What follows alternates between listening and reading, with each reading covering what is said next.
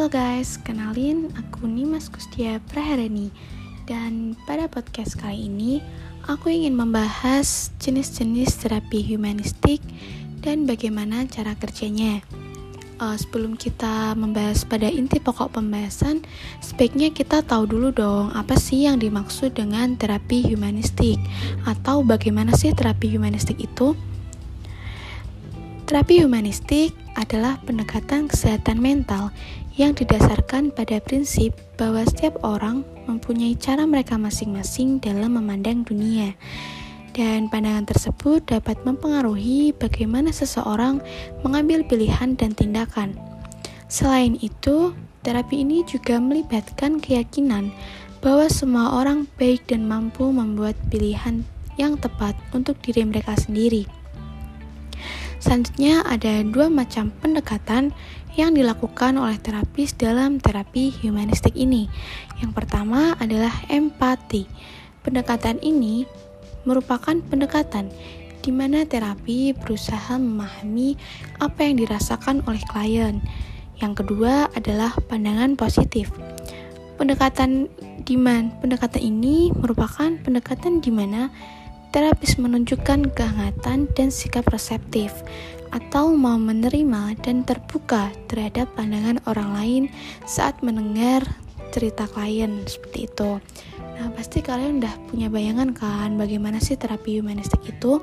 Pasti udah punya dong. Uh, selanjutnya kita akan masuk ke dalam inti pokok dari pembahasan kita, yaitu jenis-jenis terapi humanistik.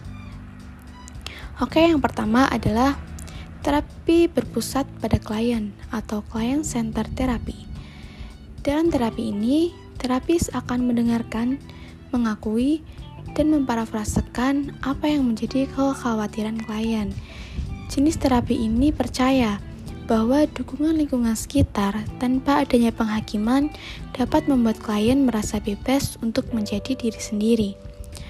Dalam proses terapi ini, terapis akan menerima tanpa syarat, bahkan saat mereka sebenarnya itu tidak setuju dengan sikap dan perilaku klien. Perasaan diterima tanpa adanya penghakiman dalam terapi ini membantu agar klien tidak menahan diri ketika berbagi pengalaman karena takut untuk mendapat kritik atau komentar buruk.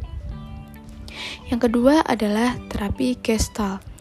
Terapi Gestalt ini merupakan Terapi yang berfokus pada teknik dan keterampilan untuk memahami perasaan serta emosi diri sendiri.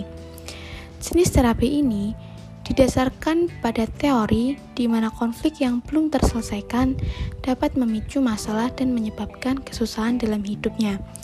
Nah, dalam proses terapi ini, terapis akan meminta klien untuk duduk di hadapan kursi kosong Kemudian klien diajak untuk melakukan obrolan, seolah-olah orang yang terlibat konflik dengan klien sedang duduk di kursi tersebut. Nah, masuk ke jenis terapi yang terakhir nih, yaitu terapi eksistensial.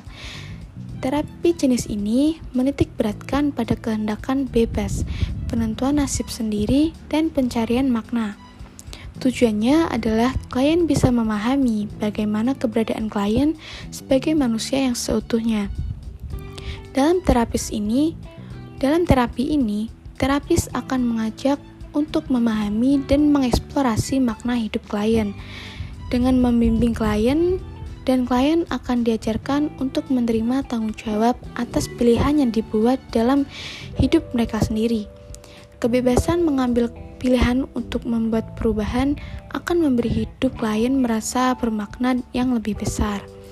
Nah, udah selesai nih tentang jenis-jenis uh, terapi humanistik dan bagaimana cara prosesnya.